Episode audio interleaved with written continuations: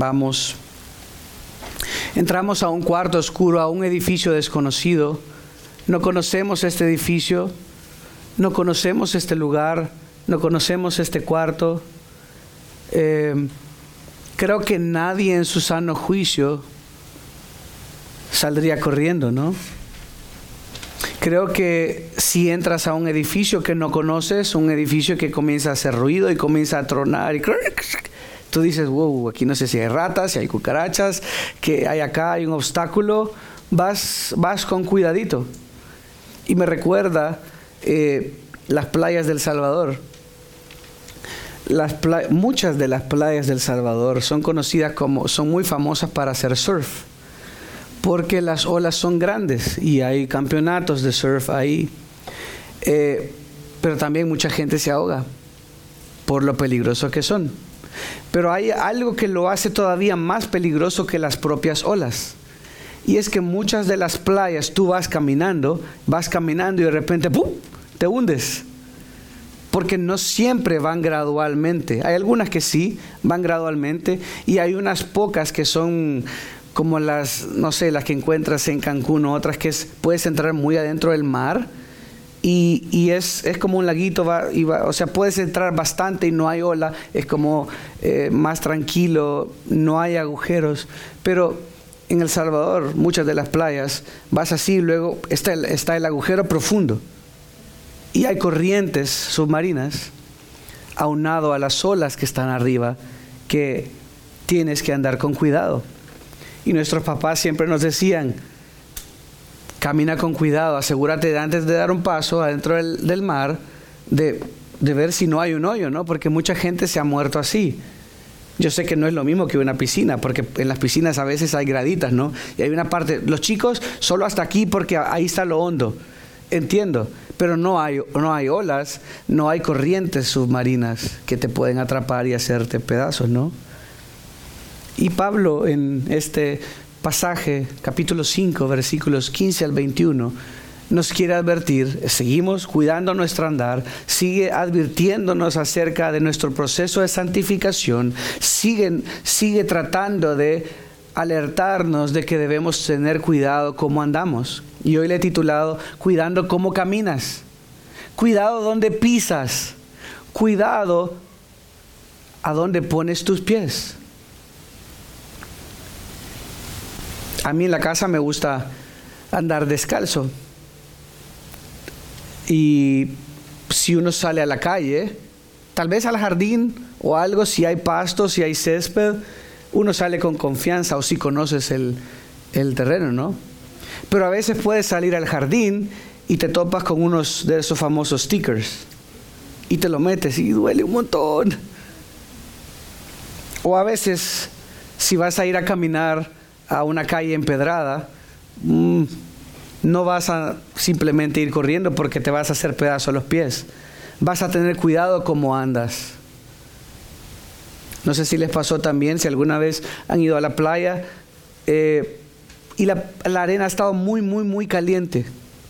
Tú te estás bañando, está todo rico y todo, y luego sales caminando bien tranquilo, y, ay, ay, ay, ay, ay, ay, y vas con cuidado, no porque te vas quemando, y luego te tropiezas, te pegas con algo. El punto es siempre cuidado cómo caminas, cuidado dónde pisas, cuidado la manera en que caminas. Y Pablo en este texto nos va a hablar de cuatro puntos. Camina en sabiduría. Número dos, versículo 16. Camina en productividad. Sé productivo de otra manera, sé sabio el número uno. Número tres, camina con claridad. Estás seguro de hacia dónde vas. Número cuatro, versículos 18 al 21, camina en control. Camina en control. Sé controlado. Comencemos con el versículo 15, leámoslo juntos. Dice, por tanto, tengan cuidado cómo andan y, dice, por tanto, porque claro, venía de una idea anterior. ¿Cuál había sido la, la, idea anterior? Es el texto que estuvimos hablando la semana pasada y las semanas pasadas. Desde el 10 dice, examinen qué es lo que agrada al Señor. No participan en las obras estériles de las tinieblas, porque es vergonzoso aún hablar de las cosas que ellos hacen en secreto. Pero todas las cosas se hacen visibles cuando son expuestas por la luz pues todo lo que se hace visible es luz. Y antes había hablado de que en el 7, por tanto, no sean partícipes con ellos. Ustedes antes eran tinieblas, pero ahora son luz, versículo 9. Ahora somos luz. Por lo tanto, comienza diciendo versículo 5, 15, perdón, tengan cuidado cómo andan. Sería lo mismo si que tus hijos anden con zapatos y salen a un, al playground o a donde sea y se quitan los zapatos. Sí, está bien, quítate los zapatos porque hay arena. A veces en algunos playgrounds hay arena. Entonces sí, pues, está bien, te puedes quitar los zapatos. O como sea, ¿no? Hay, hay, hay niños que, lo he visto más acá en Kansas, que muchos niños no andan zapatos. Hay una niña aquí que siempre veo sin zapatos. Una niña mercado. eh, y es bueno, es bueno que los niños anden sin zapatos porque ejercitan, porque hay, hay, partes sensoriales también en los pies, porque no están ahí apretados con los zapatos. Es bueno. Pero es como que tu hijo tiene zapatos y te dice, sí, te puedes quitar los zapatos. Pero ten cuidado cómo andas. Ten cuidado que no haya vidrio ahí. Ten cuidado que no haya una basura que te puedas cortar dependiendo de la zona, no le vas a permitir. Le vas a querer decir, ten cuidado cómo andas. Y cuando dice ten cuidado es mira cuidadosamente. Eso es lo que esa frase quiere decir, lo que traduce. Tengan cuidado, miren cuidadosamente. Ojo. Creo que les conté esto antes, pero yo fui un niño de la guerra como se conocían en El Salvador. Eh, una guerra por muchos años y nací en el, en el mero conflicto, en la mera ofensiva, como se conocía. Y la paz se logró en el 91, pero había, ahora creo que ya no más, pero por muchos años y durante décadas habían bombas escondidas y no necesariamente escondidas, sino que se arrojaron y nunca estallaron, nunca detonaron, pero un montón. Y un montón de niños, o sea, en el, en, el pasto, ¿no? Porque algo, algo cae ahí, se va enterrando con el, con el tiempo, eh, llega lluvia, lodo, se encubre, crece pasto y no lo, no lo notas. Y simplemente estás caminando por el parque y caminas y, y te mueres o se, se vuela tu pierna. Y por muchos años debíamos tener cuidado todavía más por donde andábamos. Y se nos decía que no recogiésemos nada del nada que no era de nosotros, porque a veces ese era otro truco, ¿no? Oh, mira una golosina o algo tirado en el suelo y tú lo agarrabas y explotaba tu mano y perdías el brazo. Em, esa es la idea. Mira cuidadosamente. Si no es tuyo, no lo toques. Yo sé que siempre decimos eso a los niños, ¿no? Si hay algo en el suelo no lo vas a agarrar. Pero tomaba todavía más valor, más importancia cuando podía ser una bomba. Y cuando todos los días, todas las semanas, había un niño, generalmente niños eran, porque son los niños los curiosos, que perdían extremidades, que morían por no mirar cuidadosamente, por no atender cuidadosamente. Y Pablo nos dice, ojo, ustedes ahora son hijos de la luz. Miren con cuidado, pongan ojo, pongan atención. La vida cristiana no es un juego. Pongan atención o miren cuidadosamente cómo andan. En el versículo 2 del capítulo 5 había dicho, y anden en amor, así como Cristo también les amó y se dio a sí mismo por nosotros ofrenda y sacrificio a Dios como fragante aroma. Nos dice, anden en amor, anden de una manera que sea agradable a Dios. Tengan cuidado cómo se conducen. Tengan cuidado cómo caminan. Es lo que está diciendo. Y, esa es una advertencia en general. Solo ojo. Si los cruz le dicen a Dani, Dani, ojo, cuidado donde caminas. Porque sé que aquí a veces hay basurita y andas descalzo y te puedes meter vidrio. Cuidado. O recién quebraste un jarrón de vidrio y, y la mamá dice, cuidado, cuidado, cuidado, no se acerquen aquí porque hay vidrio. Y entonces comenzamos a recoger las partes grandes, tal vez con una aspiradora, con la escoba recogemos hasta tratar de quitar todas, todos los pedacitos de vidrio. No sé cómo le dicen en México. En El Salvador le decimos wishte. Debe ser una palabra eh, maya o algo así. O, eh, porque no es, no es en español. No sé cómo dicen a los pedacitos de vidrio desecho. Pero tengan cuidado con el wishte. Tengan cuidado, no se paren y se hastíen con esto, ¿no? Eso es lo que está diciendo Pablo. Simplemente tengan cuidado cómo andan. Y podría haberse quedado hasta ahí y, está bien. Pero luego dice, no como insensatos, sino como sabios. ¿Qué es un insensato? No es una palabra que usamos hoy a menudo. Creo que nuestras mamás, no seas tan insensato. Las mamás dicen otro montón de cosas que no siempre es insensato. No seas lo que sea. Pero insensato es una palabra más formal. No te dan ganas de estar tan enojado cuando dices insensato. Alalo, tú eres bien insensato. Cuesta decirlo, ¿no? No seas necio, no seas burro, niño. A mí me decían no seas burro. No como insensato. ¿Pero qué quiere decir insensato? Es el término que a menudo se traduce como necio, torpe, alguien que carece del poder de discernir. Es interesante, ¿no? Alguien que carece del poder para discernir. ¿Quién, ¿Quiénes carecen del poder para discernir? Bueno, en términos generales, un niño, un bebé, no sabe. Esto me da risa, no sé si les va a dar asco o no, pero un día descubrimos a mi hermano bebé, yo estaba pequeño también, pero él estaba bebé y comiéndose una cucaracha. Ya la llevaba a la mitad así bien crunchy. Claro, hay gente yo sé que come cucarachas y tacos de cucaracha y no sé, y bueno, qué bien por ellos. Pero no es lo más rico que podríamos comer, seguro tiene gérmenes y sí, qué sé yo. Pero mi hermano bebé no podía discernir. Está algo interesante y siempre me meto cosas a la boca, se las mete a la boca, ¿no? Eso es lo que Pablo describe cuando dice, ten cuidado como andes, no seas insensato. Y nos ha dado todo un argumento antes para explicarnos quiénes somos, quién tú eres, qué espera Dios de ti.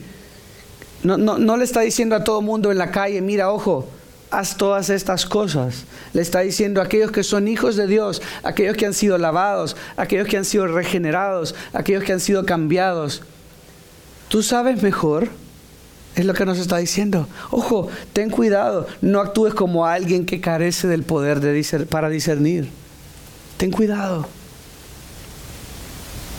Y como a menudo es, no nos está diciendo, tranquilo, mira, solo estas 25 cosas.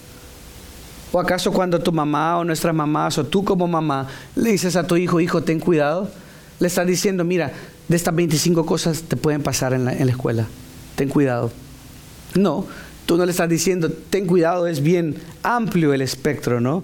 Ojo, no recibas nada de extraños, no le hables a extraños, no, no recibas dinero, no te quedes hablando en otro lugar, eh, regresa a la casa cuando tengas que regresar de jugar, no sé. Es amplio. Dice, ten cuidado cómo andas, no como insensatos, pero entonces ¿cómo? Pablo dice, sino como sabios. Pablo le está diciendo, y nos está diciendo a nosotros también, caminemos en sabiduría. Seamos hombres y mujeres que se caractericen por sabiduría. Tal vez cuando uno piensa en sabiduría, piensa en un monje retirado en una cueva y un hombre bien sabio, y, o piensa tal vez el genio de la lámpara, o piensa cualquier cosa, pero como cristianos podemos y debemos ser sabios. Pero hay algo interesante con la sabiduría. si vemos a, vamos a Proverbios. Hay una definición fácil de la sabiduría.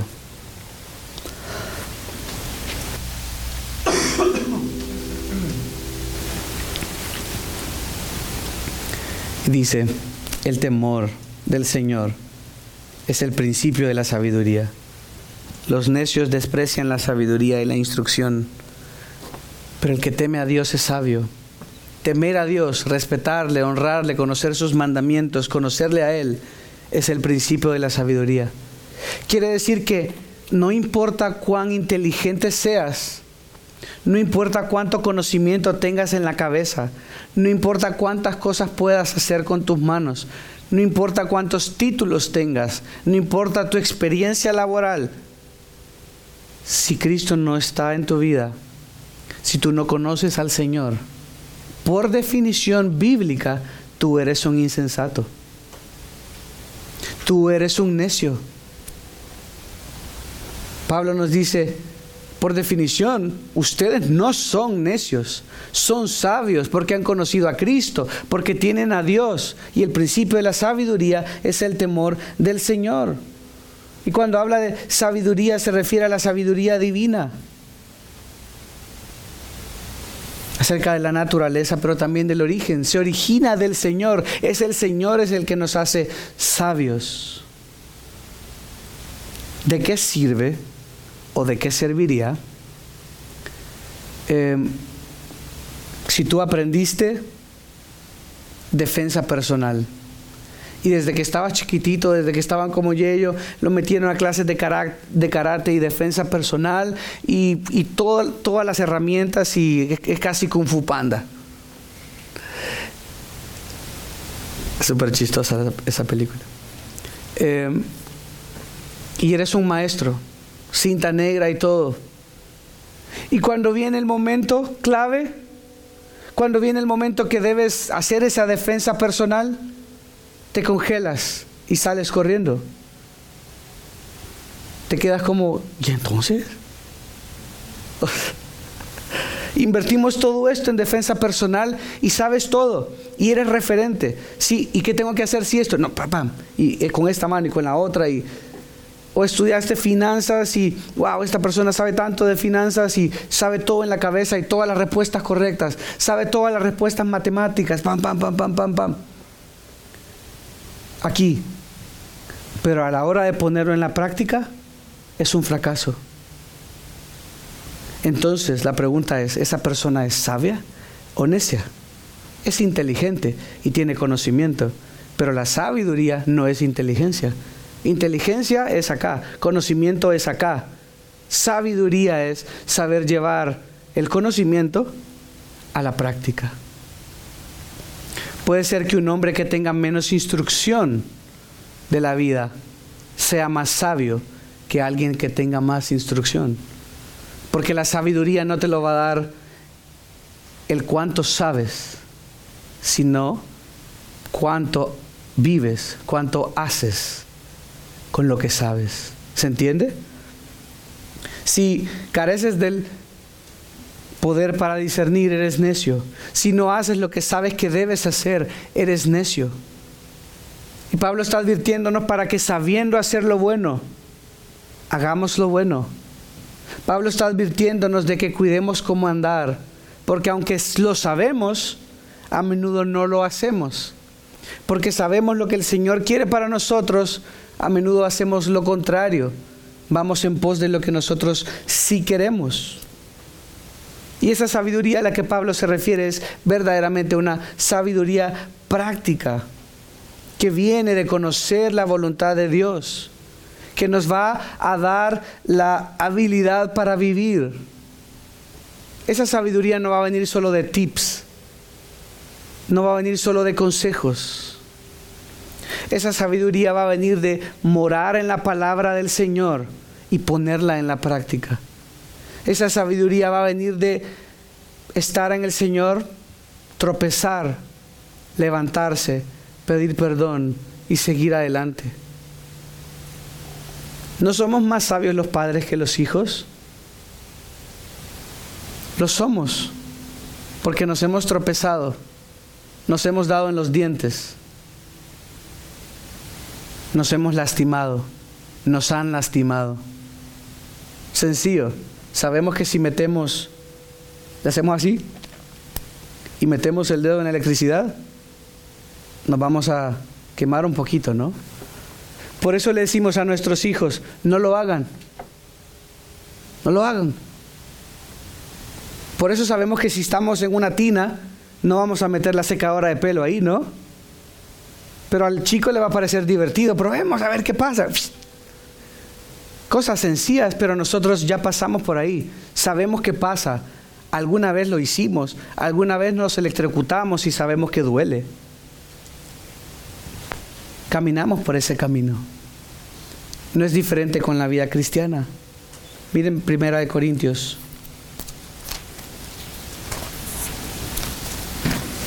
capítulo 3, versículos 19 y 20.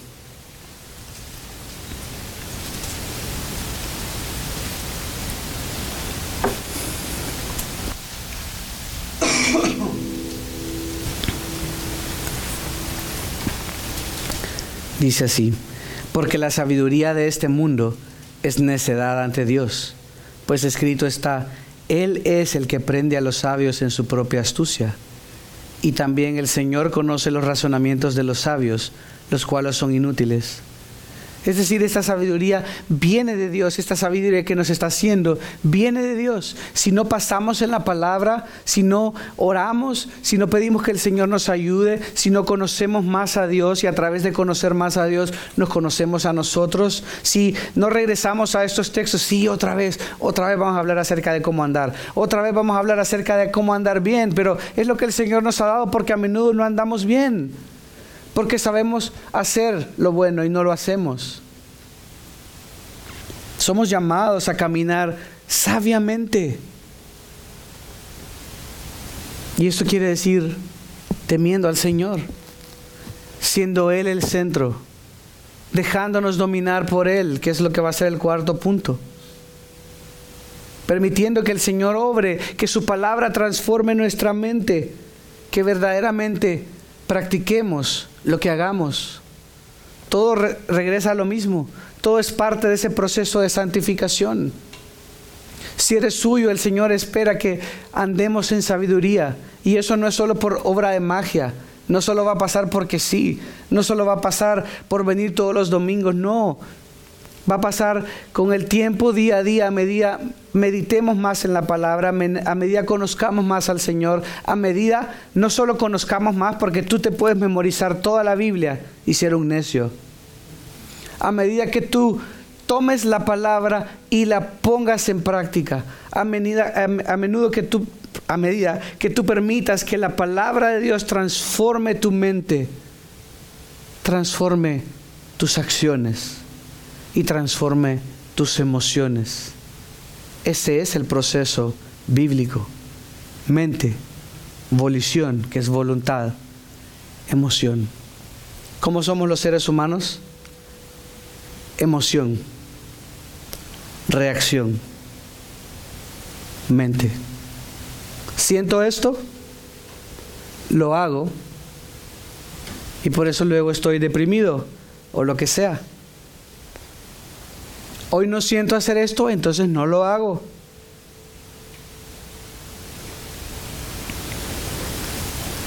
Pero todo comienza con nuestro corazón, con nuestra mente.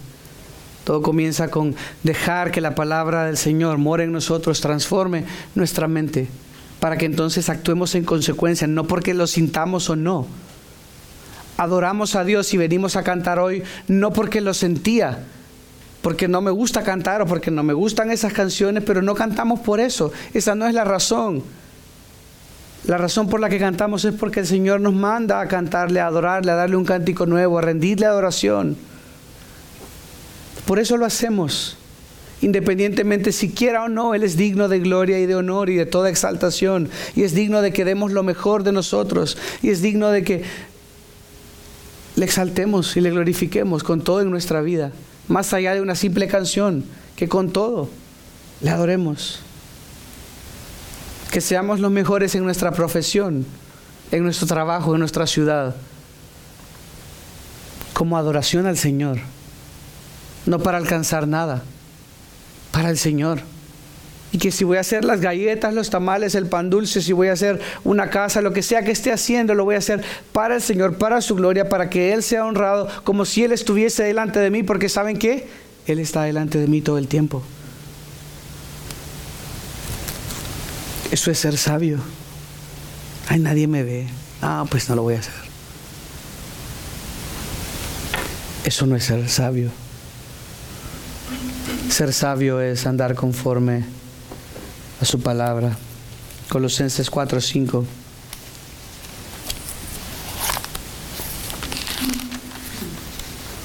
Colosenses 4, 5. Anden sabiamente para con los de afuera, aprovechando bien el tiempo.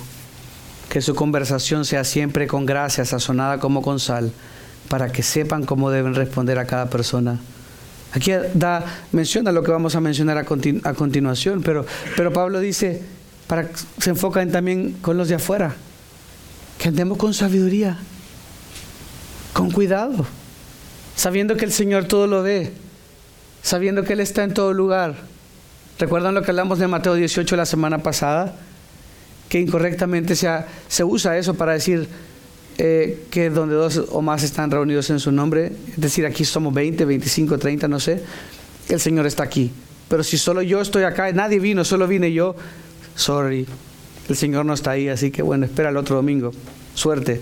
El Señor está en todo lugar, Tú puedes orar y el Señor está ahí, el Señor está contigo, estés orando no estés orando. Eso de nuevo se refería a un contexto de disciplina dentro de la iglesia. Pero donde estés, el Señor está ahí. Y Él quiere que actúes con sabiduría, para su gloria y para tu bien. Es doble la falta si no lo hacemos. ¿Habías pensado esto? Es doble la falta cuando le fallamos porque le robamos su gloria y porque fallamos también su estándar. El Señor quiere que dediquemos nuestras vidas a vivir para Él siempre, no como insensatos, sino como sabios. Y quiero ir, antes de pasar al segundo punto, a Efesios de regreso, pero capítulo 1. Y algo interesante. Ustedes saben, y si lo recuerdan, Pablo usó los primeros capítulos, pero en particular el capítulo 1, para mencionar brevemente todo lo que iba a hablar en, el, en la carta. Y en Efesios 1.8 vemos esto. Dice que ha hecho abundar para con nosotros en toda sabiduría y discernimiento. Esto quiere decir que el Señor nos ha dado sabiduría. Y Santiago dice que el que tenga necesidad de sabiduría, que la pida al Señor. Y se los he dicho en broma, todos quisiéramos que dijera así, el que necesite plata, que se lo pida al Señor. No dice eso, yo sé que se la pedimos también. Pero de la sabiduría dice que Él va a dar libremente a todo aquel que pida. Y, y nos dice, Ten cuidado como andes, no como insensato, sino como sabio. Pero dice, Él ya nos dio la sabiduría. Y si acaso nos falta más, que se la pidamos porque el Señor no las va a dar. ¿Por qué no pedimos más? ¿Por qué no pedimos sabiduría al Señor para saber cómo tratar con, todas las situaciones de la vida? ¿Cómo tratar con este compañero que está siendo difícil? ¿Cómo tratar con esta mujer que me está volviendo loco en la casa? ¿Cómo tratar con mi hijo, con mi hija?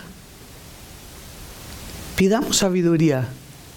La promesa está ahí para todo el que pida en abundancia.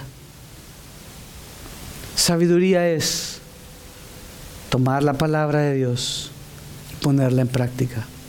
Eso es. No es, tengo memorizado todos los salmos, pero vivo como necio, eres necio. Inteligente, ok, perfecto, pero no te sirve de nada. Sabio es aquel que sabe hacer lo bueno y lo hace. Y en el versículo 17, miren lo que dice en el 1.17, Pablo, a pesar de que dice el Señor ya les dio sabiduría, dice en el versículo 17, pido que el Dios de nuestro Señor Jesucristo, el Padre de Gloria, les dé espíritu de sabiduría en un mejor conocimiento de Él que les ayude a comprender más, que les ayude a ser sabios, que les ayude a, a, entender quiénes son ustedes. Por eso ocupó tanto tiempo Pablo diciendo en los tres primeros capítulos, ustedes son esto. Ustedes no son cualquier persona. ¿Quiénes son ustedes? ¿Quién te define lo que te pasó en la vida? ¿Cómo te trataron? No. Lo que te define es lo que dice Efesios 1 del 3 al 14 te escogió, te redimió, te adaptó, te adoptó, te predestinó, te amó, te dio una herencia. Esto eres tú en Cristo. Te dio sabiduría. Y al mismo tiempo Pablo ora, Señor, dales más sabiduría porque sabe que lo necesitamos. Sabe que necesitamos andar con cuidado. Tenemos libertad cristiana para hacer todo lo que, lo que la Biblia no nos prohíba. Todo me es lícito, pero no todo nos conviene. Todo es lícito, pero no todo edifica. Aplica lo mismo. Con cuidado, con cordura, viendo si voy a lastimar a mi prójimo, viendo si le voy a hacer caer a aquel que es más débil. Caminemos en sabiduría. Número dos, caminemos en productividad. ¿Por qué productividad? Suena como algo de una empresa. Dice, aprovechando bien el tiempo. Es otra manera, la segunda característica, la segunda manera que nos dice que debemos cuidar cómo andamos. Comenzó diciendo versículo 15, tengan cuidado cómo andan. Versículo 16, aprovechando bien el tiempo. Esto quiere decir redimiendo bien el tiempo. Redimiendo el tiempo, aprovechando bien el tiempo. ¿Qué es lo opuesto de aprovechar bien el tiempo? Imaginen la típica conversación, y se lo digo porque a mí me pasó, no he llegado ahí con mis hijos, bueno, creo que de alguna manera tal vez, a veces, pero creo que toda la mamá de uno los regañó, ¿qué estás haciendo ahí acostado haciendo nada? Ven a, ven a ayudar, ven a trabajar. Ahí estás haciendo nada, ahí estás leyendo otra vez o jugando fútbol, lo, lo que sea. O no los regañó su mamá nunca a ustedes por no estar haciendo nada, por estar perdiendo el tiempo. Mira, ahí estás viendo televisión otra vez. Eso no es aprovechar bien el tiempo. Eso no es redimir bien el tiempo, ¿no? Y tu mamá seguro te gritó, te regañó, te hizo lo que sea por esto. No es nuevo. Pablo no te está gritando, te está diciendo, ten cuidado cómo vivas, aprovecha bien el tiempo. ¿Y qué quiere decir esto? Literalmente quiere decir, haz lo mejor con cada oportunidad que tengas. Haz lo mejor que puedas con las oportunidades que Dios te da. A veces Dios nos da bendiciones. A veces Dios nos da cosas, nos da oportunidades. Y no siempre hacemos lo mejor con las oportunidades que tenemos. Pienso en el fútbol. Eh, me acuerdo de este muchacho, Ronaldinho, muy buen futbolista. Llegó al Barcelona procedente del Paris Saint-Germain cambió el rumbo del Barcelona realmente allá por el 2006. Nos gustaba mucho con Mave, era una alegría, el juego bonito del brasileño, ¿no? Muy alegre, muy vistoso, saltando, haciendo piruetas y todo. Eh, y uno ve un poco diferente el, andar de Messi y de Ronaldinho, o de un Pelé con Maradona, ahora nacionalidades invertidas, ¿no? Maradona por la droga y todo, su carrera fue más corta y lleno de muchos problemas. Pelé terminó bien, no sé si conoció al Señor o no, pero digo futbolísticamente hizo más, su reputación tranquila. Ronaldinho por lo mismo, le gustaba la fiesta de Barcelona y salía a enfiestarse, no, no iba al entreno bien. Messi ha llegado a 36, 37 años bien, ganó un título del mundo, Ronaldinho, su, su vida futbolística fue muy corta por su falta de disciplina, por no aprovechar bien el tiempo. Nosotros tenemos un caso en, en El Salvador, el mejor futbolista que tuvimos, el Mágico González. Jugó en Barcelona también, tuvo la oportunidad de jugar en el Barcelona con Maradona.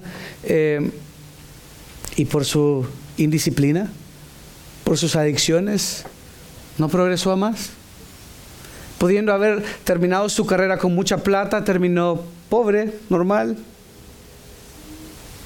Se aprovechó el tiempo. Llegaba a veces en estado de ebriedad a los ensayos, a los entrenos. Y así jugaba.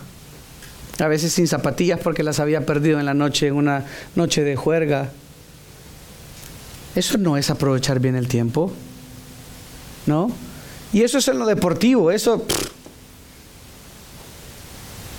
Pero pasa a menudo, los, los eh, futbolistas, los deportistas europeos son más disciplinados. Uno no siempre ve esto, pero los latinos somos más... Batallamos un poco con esto. Y Pablo nos dice como cristianos, tienes que administrar el tiempo adecuadamente. Toma lo que Dios te da y redime el tiempo. Aprovecha cada oportunidad. Aprovecha todo lo que Dios te da para vivir de una manera que sea agradable a Él. Para hacer lo mejor que puedas hacer para Él. Seguro tú no quieres, tú no quieres ver que tu hijo pasa cuatro o cinco horas jugando videojuegos o viendo Netflix o viendo películas cuando podrían estar ayudando, barriendo las hojas ahorita en este tiempo, eh, cocinando, limpiando algo, pero algo, ¿no? Estudiando. Pero, hijo, ¿por qué sacaste tan mala nota? No, no, no, es que no quise estudiar. Y ahí viene la charla típica, pero tu trabajo ahorita es estudiar y que esa es tu responsabilidad y dale, dale, dale, dale, ¿no? Lo mismo que te diría una mamá, lo mismo que te diría un maestro, lo mismo que te diría cualquiera. El Señor te dice, aprovecha bien el tiempo camina en productividad. Y aquí no quiere decir saca más tortillas, saca más tacos, saca más hamburguesas, léete más libros. Pablo está hablando holísticamente. No está diciendo olvídate del trabajo y solo ve a evangelizar almas. Si todos hicieran eso, no, no podríamos hacerlo. Pablo, consistente con lo que ha venido haciendo, es las oportunidades que Dios te da, tómalas para bien. Honrale a Él. Vive para Él. Sácale el jugo. ¿Qué hacemos? Bueno, mi esposa lo hace. A mí no me gusta tanto el limón. Ayer a Alma le dije, cuando le eché al, taco yo no quería tocar el limón, le dije, Alma, échemele mi limón. No me gusta exprimir el limón. Y si le exprimo solo un poquito, yo no necesito. Pero Mabe le, lo exprime, pero así es lo más fuerte y hasta que el, limón ya murió. Ya, ya está muerto, ya déjalo, ya no sale, ya. Como cuando alguien se está muriendo y le siguen dando, ya déjalo, déjalo. Ah, pues así es Mabe con el limón. Eso quiere el Señor de nosotros. Sácale el jugo a tu vida. Sácale el jugo a cada oportunidad que Él te ha dado. Sé lo mejor que puede ser para la gloria de su nombre, para honrarlo a Él, porque, porque eso espera de ti, porque eso quiere el Señor, eso le va a honrar, eso le va a traer gloria, eso va a ser bien para ti. Y, una vez es, que no, pero es que yo necesito algo mejor, necesito progresar y, y, cambia la perspectiva y uno está buscando tal vez otro trabajo y está cambiando y no da la prioridad al Señor, no da la prioridad al tiempo que va a tener para el Señor y nos enfocamos solo en el dinero y en lo otro.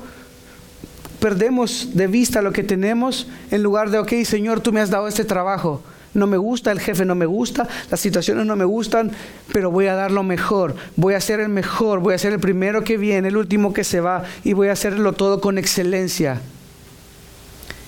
Eso no quiere decir que nunca puedo buscar, pero a, menudo pasa así con jovencitos ahora que a mí me han venido a decir, no, es que a mí no me gustó el trabajo y lo dejé, antes regresé a la casa de mis papás y uno... En serio que me dan ganas de darle una cachetada. Eso no se hace. Tú le das y como hombrecito trabajas y trabajas y trabajas para el Señor, redimiendo el tiempo. Y claro, está bien. Después de que trabajaste y agradeciste al Señor porque el trabajo que te dio, busca trabajo y sigue buscando mientras estás trabajando y mientras sigues trabajando. Pero ¿qué hacen los jóvenes ahora? No me gustó, me vio feo, muy pesado el trabajo. Entonces renuncio y me quedo desempleado. Bien fácil. Eso no puede ser. Un cristiano no puede hacer esto. Tú vas y le trabajas. Es lo que el Señor te, ha dado. Hazlo para Él y su gloria. Y pídele que te abra puertas en otro trabajo. Pero no descuides esto. No te gusta, no te tratan bien, ok.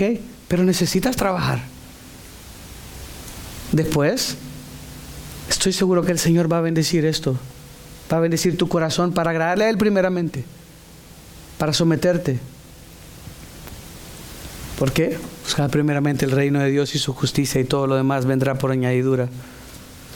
Eso no es una promesa estéril. Estoy seguro que si el Señor estás trabajando, honrando, dándole duro y siendo responsable, aunque no te gusta, aunque te incomoda, aunque el horario, aunque todo, pero dándole, buscas. El Señor te va a abrir una puerta o va a hacer cambiar el corazón de tu jefe porque vio tu fidelidad. Vas a dar testimonio. Tantas cosas pueden pasar. Lo más fácil es... Dos, ahí está. Em, el Señor quiere que redimamos el tiempo. El Señor quiere que tomemos las oportunidades que Él nos da y le demos para adelante. Que no seamos ociosos, que seamos productivos. Y esto no quiere decir necesariamente eh, ser el que mejor lo hace todo. No quiere decir una mera productividad vacía solo para ganar una medalla. Quiere decir, voy a tomar lo que el Señor me da, voy a ser responsable, lo mejor que puedo, de manera razonable, para que mi Dios sea agradado. Si eso es, cada quien tenemos dones y talentos diferentes. El Señor te va a pedir cuenta por los talentos que te dio. ¿Cómo los administraste? ¿Qué hiciste con lo que te dio? Y todas estas oportunidades, ¿qué hiciste con ellas? Pero ah, el versículo no termina ahí. Linda enseñanza solo hasta ahí. Pero le agrega gravedad lo que dice a continuación, porque los días son malos. Así de fácil. Porque los días son malos. Eh, el pastor Eugene que vino de Rusia eh, nos estaba contando situaciones difíciles que les toca vivir ahora en la guerra como ministros del Evangelio, como pastores, como gente de la congregación que están ahí, hombres, y ahora hay, hay pocos hombres en la iglesia porque los están reclutando para el ejército. Em, y a veces tienen que decidir, ¿no? A veces tienen que decidir salir con su familia, tienen que decidir un montón de cosas. Tiene que tener cuidado con lo que dice, inclusive él mismo. Aunque no, nunca es la intención y nunca está criticando el gobierno, siempre hay espías en los servicios tratando de ver si alguien dice algo en contra del gobierno. Dicen que andan drones volando en todos lados a ver si escuchan algo, alguna crítica si, siquiera del gobierno. ¿Ustedes creen que los cristianos ahí están como, ay, no tengo ganas de ir a la iglesia? O los cristianos en China que han estado perseguidos por años ahora. Ellos saben que los días son malos, que los días son difíciles. Y a veces nosotros en la civilización de este lado del mundo, que es siempre western, que es western, oeste, ¿no? Este, sí, el oeste, la, la civilización del oeste. Eh, la tenemos tan fácil a veces, estamos tan cómodos y decidimos si ir a la iglesia o no, decidimos si adorar al Señor o no, decidimos si servir al Señor o no, porque no nos parece tanto que los días sean malos, pero los días son malos. No se refiere a los días como en sí, es una personificación para decir la gente, los eventos alrededor son malos. Y cuando dice malos quiere decir moralmente sin valor, malvados. Los días en los que estamos viviendo son malos. Este no es el reino de Dios. Creo que lo sabemos. Si nosotros somos ciudadanos del reino de Dios, de un reino futuro por venir, pero no estamos ahí. Hay maldad, hay inequidad, hay injusticias todos los días, hay dolor, hay muerte, hay sufrimiento, hay lágrimas, hay odio los días son malos. Esto no es un juego de niños. Pablo no le está hablando a, a un niño de tres años. Pienso en Catherine ahorita con Archie Y es como que Catherine le dijera, Archie, tú tienes que, tienes que ya estudiar la Biblia y memorizártela porque los días son malos y mañana nos vamos a morir. Uno no haría esto con un niño así chiquito, es como, wow, wow, tranquilo, un poquito a la vez, ¿no? Y no vas a decirle todas las teorías de conspiración y todo lo que está pasando y nos vamos a morir mañana y el Señor va a venir y va a destruir la tierra con fuego. Y Archie,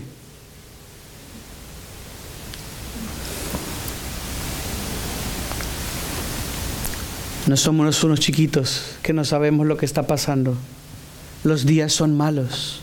Efesios 2.2 dice desde el 1 que estábamos muertos en delitos y pecados en los cuales anduvimos en otro tiempo. Según la corriente de este mundo, hay una corriente que va rumbo a la destrucción de este mundo, conforme al príncipe de la potestad del aire, el espíritu que ahora opera en los hijos de desobediencia.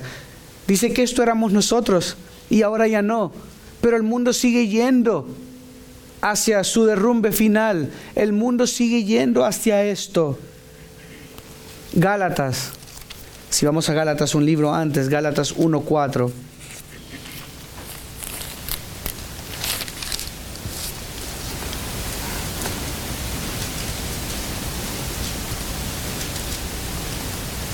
Dice que Él mismo se dio por nuestros pecados para librarnos de este presente siglo, ¿qué? Siglo malo. Esto no es, no debería sorprendernos. Los días en los que vivimos son días malos. Pablo está pensando en esa realización escatológica del final de los tiempos. Había hablado de esto en Efesios 1, en el primer capítulo, que un día todo vendrá a, a, ser completado en Cristo, que un día todo vendrá a una realización en Cristo, que un día nuestra redención será completa y no solo redención de nuestro cuerpo, sino redención de la tierra y de todo lo que vemos. Pablo tiene eso en la mira. Allá está el galardón, allá están los días buenos. No están acá, los días están allá. Por eso debemos asegurarnos de que administramos bien el tiempo, de que administramos bien los recursos, de que redimimos bien el tiempo, de que sacamos provecho de cada oportunidad que Dios nos da para hacer lo mejor que podamos y ser responsables. Porque aunque no parece, si pensamos un poco, los días son muy malos. Lo mejor está por venir. Y ese no es un deseo loco. ¿Suena un bonito libro? Hay un autor famoso que tiene un libro que bíblicamente es completamente incorrecto y dice, tu mejor vida ahora. El problema con eso es que nuestra mejor vida no es ahora. Nuestra mejor vida es allá, cuando el Señor haga todo perfecto.